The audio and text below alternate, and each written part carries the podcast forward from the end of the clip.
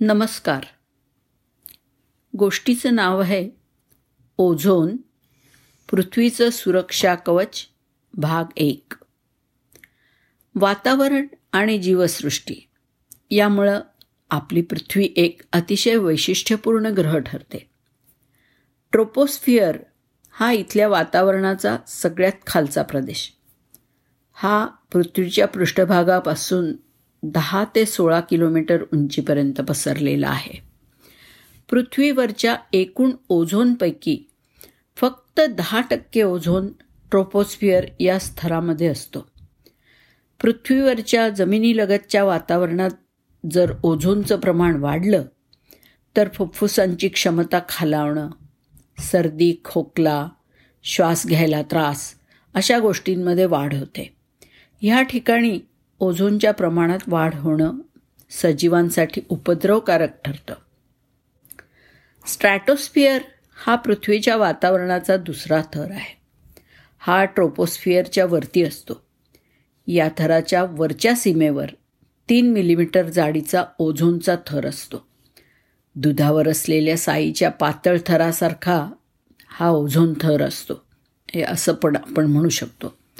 हा थर सूर्याकडून येणाऱ्या अतिनील किरणांना अटकाव करून खाली येण्यापासून रोखतो.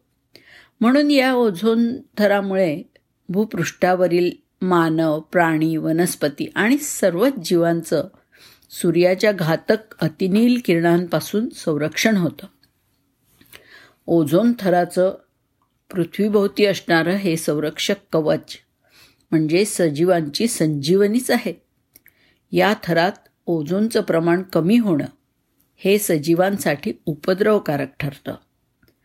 ऑक्सिजन अणूची रासायनिक संज्ञा ओ अशी आहे. परंतु सामान्य स्थितीमध्ये तो रेणू अवस्थेत म्हणजे ओ टू असा असतो. या तीन रेणूंपासून अतिनील किरणांमुळे दोन ओ थ्री म्हणजे ओझोनचे दोन रेणू बनतात. ओझोन हा रंगहीन आणि तीव्र वासाचा वायू आहे. निसर्गामध्ये ओझोन वायूची निर्मिती नैसर्गिक प्रक्रियांमधून होते आणि त्याचं विघटनसुद्धा नैसर्गिक प्रक्रियेनीच होतं. रासायनिक प्रक्रियांची ही साखळी सतत चालू राहते. म्हणजे ओझोनची निर्मिती आणि ओझोनचा नाश हे सतत निसर्गामध्ये चालू असतं. जर ओझोन कमी झाला तर त्याचं पुनर्भरण होत राहतं. पण ओझोनचा नाश करणारी मानवनिर्मित रसायनं मात्र. ओझोन नष्ट झाल्यावर त्याचं पुनर्भरण करू शकत नाहीत. त्यामुळे ओझोनचा थर हळूहळू कमी कमी होत जातो. पृथ्वीवरच्या जीवसृष्टीच्या अस्तित्वासाठी ओझोन थराचं संरक्षण अत्यंत आवश्यक आहे. तो थर कमी झाला तर पृथ्वीवरचं तापमान वाढतं. आणि जंगलांच्या वाढीवर सुद्धा अनुचित परिणाम होतो. ओझोनचा थर पातळ झाल्यामुळे सूर्याकडून येणाऱ्या अतिनील किरणांमुळे त्वचेची रोगप्रतिकारक क्षमता घटून त्वचेचे कर्करोग होणं मोतीबिंदू आणि अनुवंशिक दोष निर्माण होण्याचं प्रमाण वाढतं.